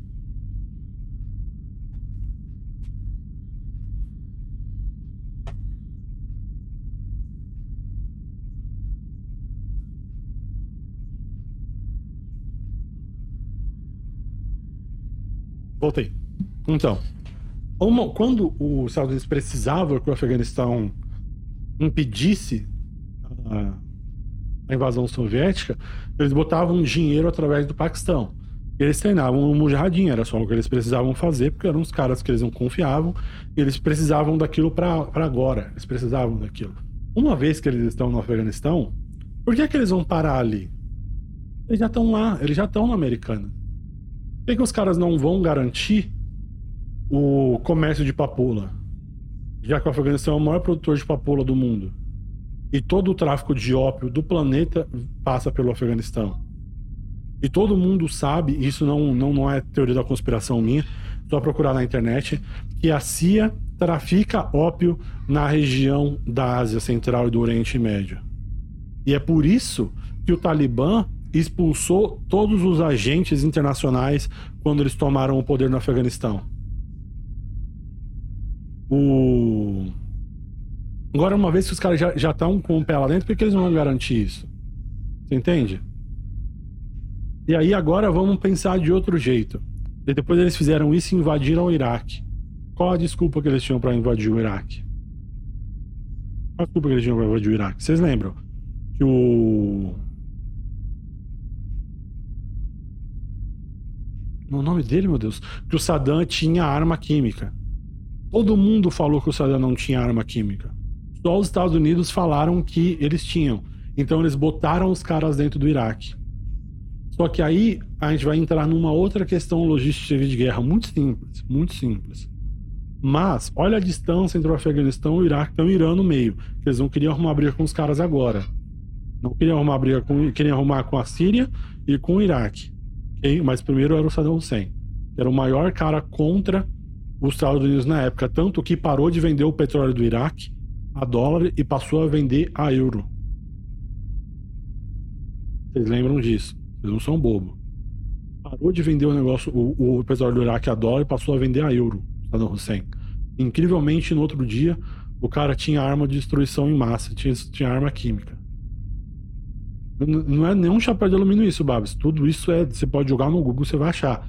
Ele parou, ele e o outro cara, o Gaddafi, estavam organizando um grupo de forma de, de produtores de petróleo para parar de vender em dólar e passar a vender em euro para se aproximar mais da Europa e menos dos Estados Unidos, depender menos do imperialismo americano para financiar o seu estado. No outro dia, os caras invadem o Iraque. Só que o Iraque é muito longe de onde as tropas botaram o pé no chão, que é o Afeganistão. E aí eu dei um exemplo na outra live. Quando Attila Uno saiu dessa região, daqui perto do Cazaquistão, da Mongólia, e entrou até o interior da França, conquistando todo mundo no caminho, Attila Uno. Ele entrou todo esse, toda essa parte aqui, passou a faca na Itália, entrou em Roma, entrou na Alemanha, entrou na França. O cara não tinha todo esse esse exército para entrar nesses lugares. Então o que que ele fazia? Ele entrava, por exemplo, num país igual a Ucrânia com 10 mil pessoas. Morriam 2 mil unos e sobreviviam 7 mil ucranianos. Então agora ele tem 8 mil unos e 7 mil ucranianos. O que, que ele vai fazer? Ele guarda 6 mil unos dele, segura 2 mil unos como o centro do exército, o centro, o core, o núcleo do exército, e os outros 7 mil formam a bucha de canhão do exército e vão e ele vai continuando invadindo os outros países assim, sobre uma, sobre uma liderança una, mas com um exército formado dos países que ele acabou de conquistar. Os Estados Unidos lutam do mesmo jeito quando eles estão numa situação como essa. Então, no Iraque, ele precisava de mujahidins. De mujahidins. Só que ele não podia pegar mujahidins como ele não podia pegar mais os mujahidins que ele tinha treinado antes, ele não, podia, ele não podia economizar o dinheiro. Os mujahidins que ele tinha treinado antes, agora ele estava lutando contra no Afeganistão e no Paquistão, que era Al-Qaeda e o Talibã. Então ele começou a financiar, ao invés de treinar os caras de novo, do zero, ele começou a financiar mercenários no, no Iraque. Começou a financiar mercenário no Iraque para derrubar o Saddam Hussein e financiar, treinar os caras, treinava os caras no inglês, na geopolítica, dava arma, ensinava a usar arma, ensinava a comprar arma, ensinava a vender petróleo para canal escuso, tudo isso. Derrubaram o cara. Uma vez que derrubaram os caras, eles botaram o governo lá, mas a força, a grande força bélica do Iraque ficou Estados Unidos e mercenários. Não existia mais uma força bélica iraquiana. Então, assim como aconteceu agora no Afeganistão, quando os caras saíram, o, o Talibã invadiu porque não existia mais, a força bélica afegã não existia mais, só existia o Talibã, os Estados Unidos, os Estados Unidos o Talibã tomou em três dias um país inteiro, a mesma coisa aconteceu no Iraque, quando Saddam Hussein foi derrubado e eventualmente os, os Estados Unidos saíram de lá. E o Iraque até hoje é aquele lixo que é. E para onde foram parar esses mercenários? Fica aí a dúvida. Os mercenários agora que, que receberam esse dinheiro nos Estados Unidos no Iraque não tem como se manter no Iraque, porque os Estados Unidos estão lá. Mas eles também não têm não tem por que lutar no Iraque, porque o que eles tinham que fazer, derrubar o Saddam, eles já fizeram. Então, para onde eles vão? Eles começam a viajar para o sul do Irã. Eles começam a viajar para o Paquistão, começam a viajar para o Afeganistão.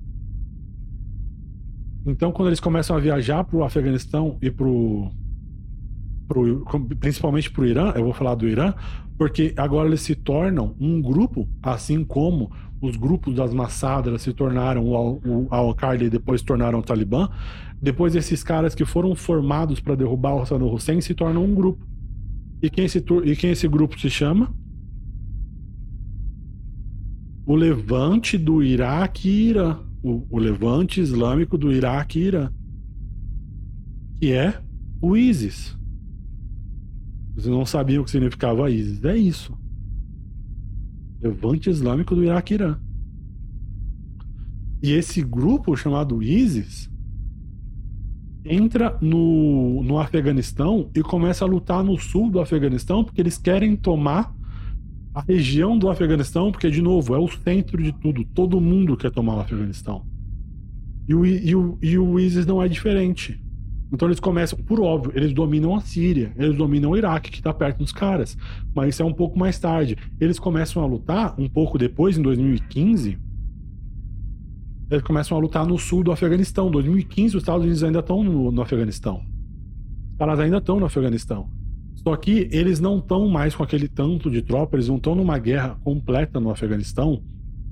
E eu vou mostrar de novo o um mapa um pouco mais perto aqui. Opa. Aqui. Os Estados Unidos eles estão basicamente na região norte, que estão protegendo Cabul.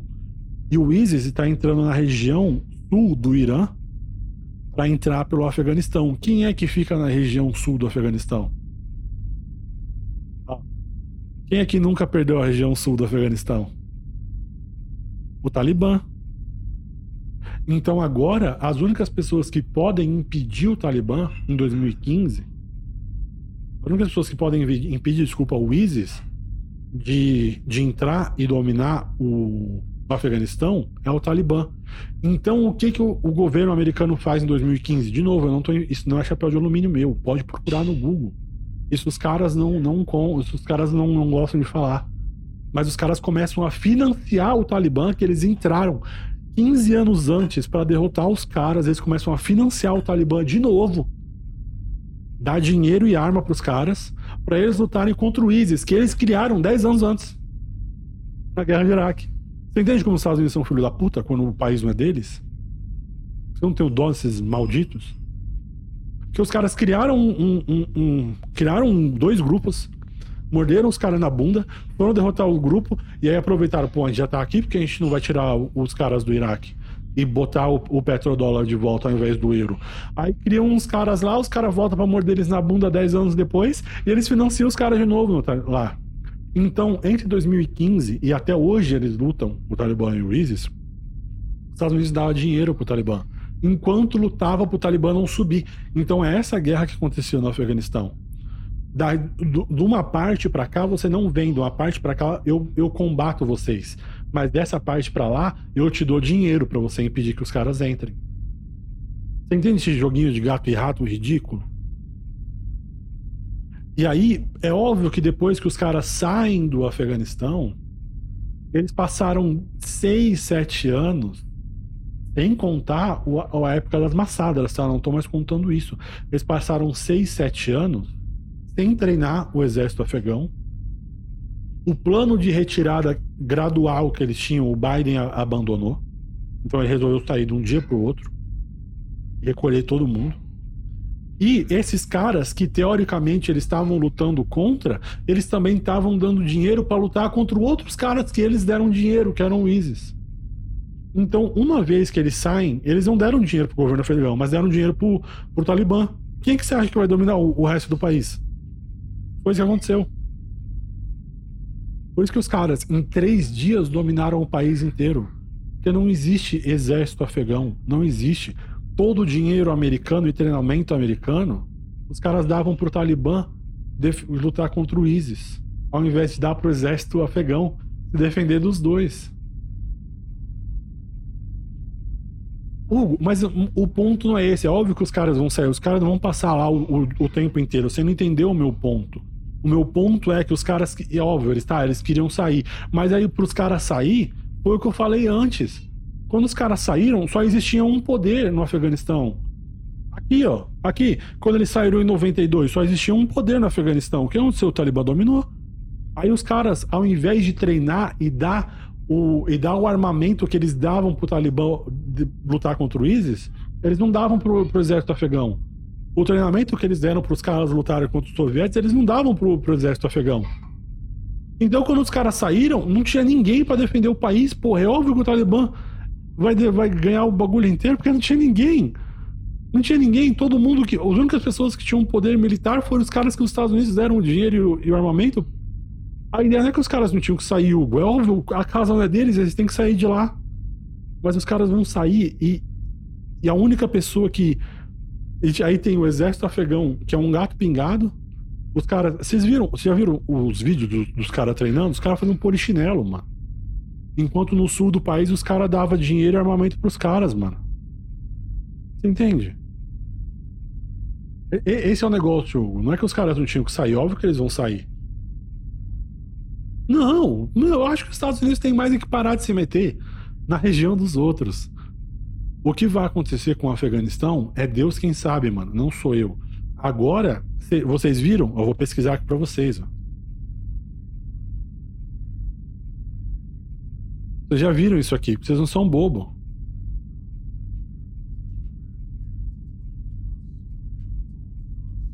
A China, a China fechou um, um acordo com o Talibã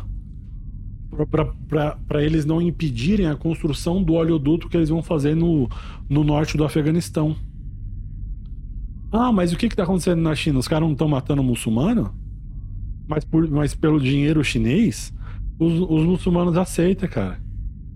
É isso, esse. E, e, e, se você tá aqui desde o começo da live, é isso que eu tô, por isso que eu comecei lá da, do começo da história do Afeganistão. É esse o mundo que os caras criaram pro afegão, mano. O Afeganistão não criou o Talibã, o Afeganistão não criou o Paquistão, o Afeganistão não criou o Al-Qaeda.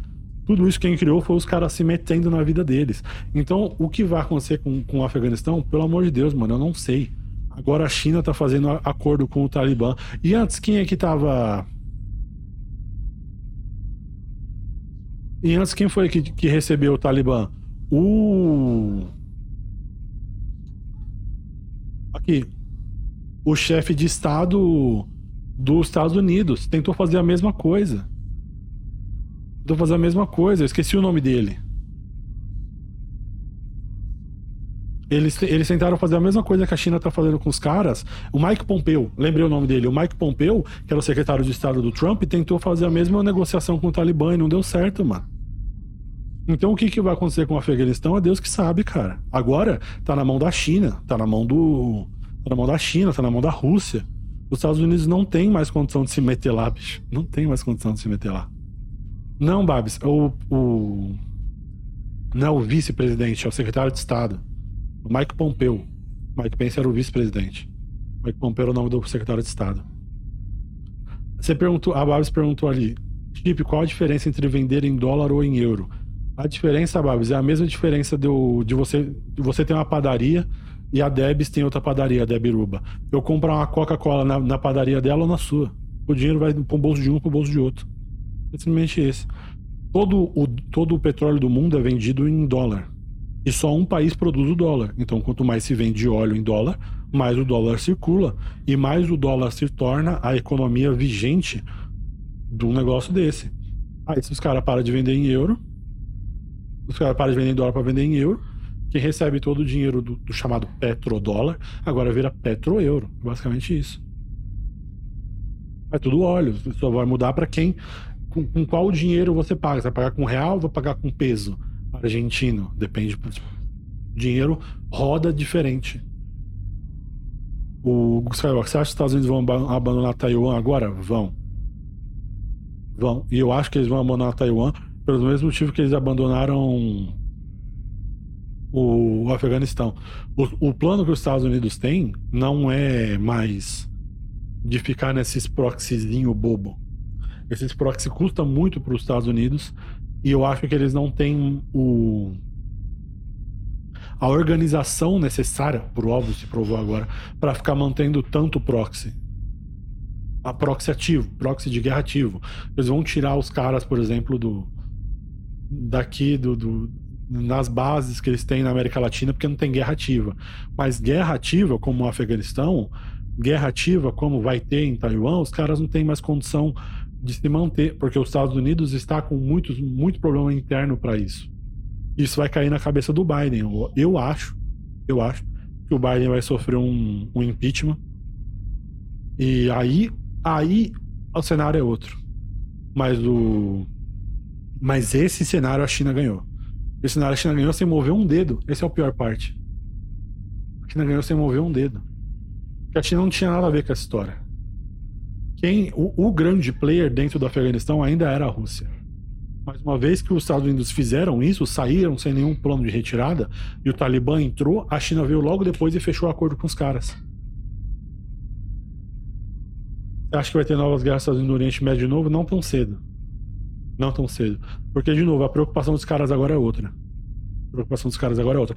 A menos que algum grande player como a China, que não tá tão bem das pernas também, internamente, vá causar um novo Afeganistão, um novo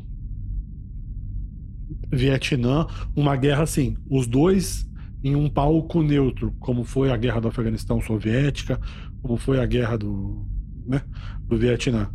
Mas eu não acho que os caras vão, vão entrar, por exemplo, para fazer como fizeram no Iraque e no Afeganistão. Para pegar recurso dos caras, para garantir rota. Os Estados Unidos não estão mais com essa. Não estão podendo se dar esse luxo. Pelo contrário, pelo contrário. Isso, o interesse dos Estados Unidos na América Latina só cresce. Isso eu expliquei em outra live. Eu não vou começar de novo, porque eu não sei quanto tempo a gente tem aqui. Eu tenho quase duas horas de live mas o, o interesse dos Estados Unidos na América Latina só cresceu. O que está acontecendo hoje na política nacional no Brasil só é só está acontecendo porque o interesse dos Estados Unidos cresceu. Quando o Trump estava no poder e o Trump era o maior, mais inimigo da China do que o Biden, não estava essa convulsão jurídica e política no Brasil que está agora. Foi o Biden entrar e começar a se interessar pelo Brasil de novo, pela América Latina no total. E a América Latina é Brasil interessou pela América Latina tem que garantir o Brasil primeiro. que foi quando começou esse esse clima de golpe que está nos Estados Unidos, no, no Brasil, desculpa. Então, o interesse na América Latina e na, na África só vai crescer. O, Oriente, o sul da Ásia, agora, ele é muito mais perigoso para os caras, porque ele é muito perto da China, ele é muito perto da Rússia. A gente aqui, a gente é a nova guerra de proxy.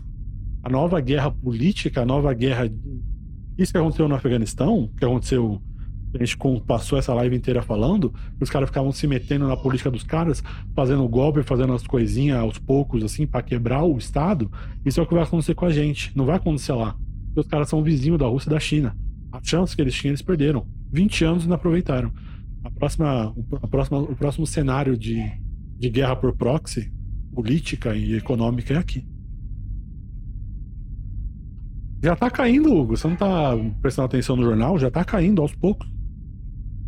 Já tá caindo, estão comendo, estão comendo o Bolsonaro pelas beiradas. Já, já tá caindo já. A Rússia, ou tá vendo na Rússia hoje, ela é a grande, o grande fiel da balança, digamos assim.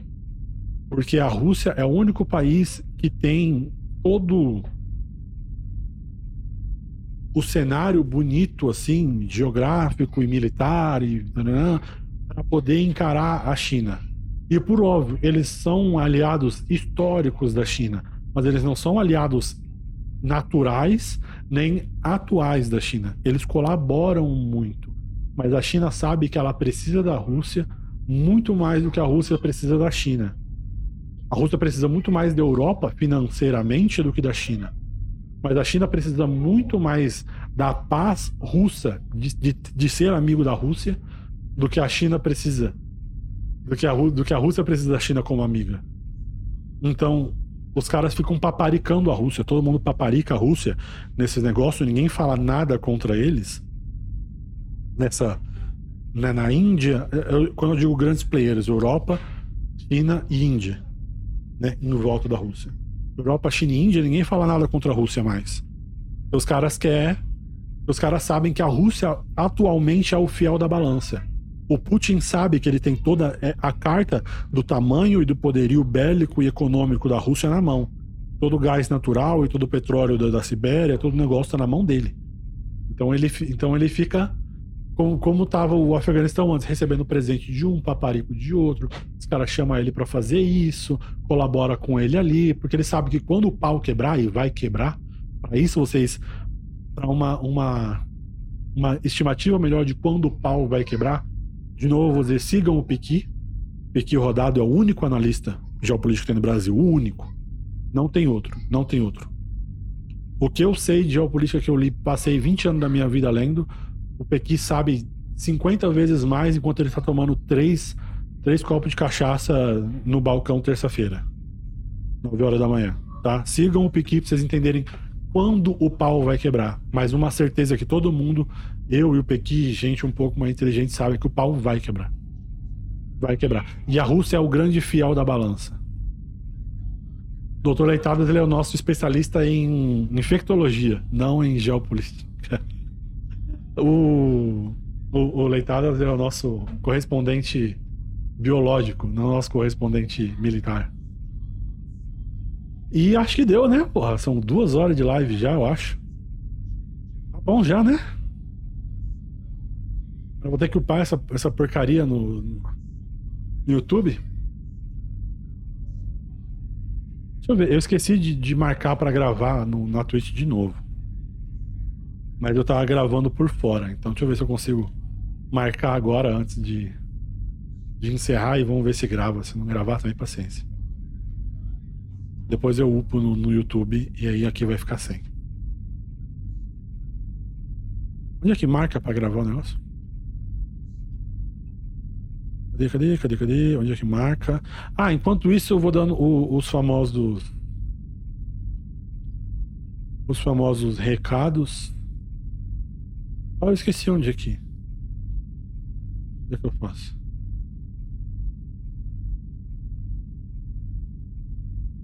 Onde?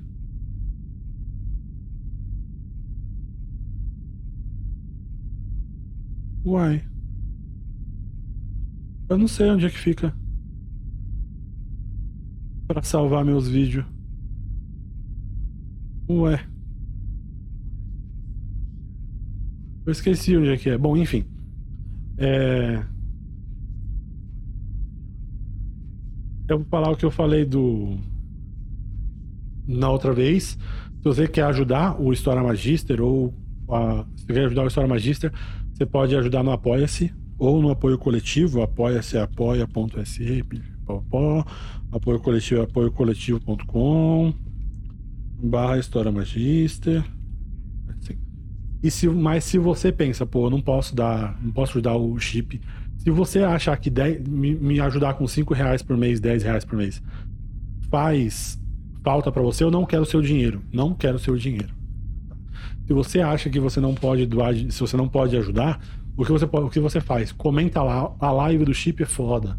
Os podcasts do História Magia são foda. Espalha a palavra que é de graça e eventualmente pessoas que podem ajudar vão ajudar. Bom?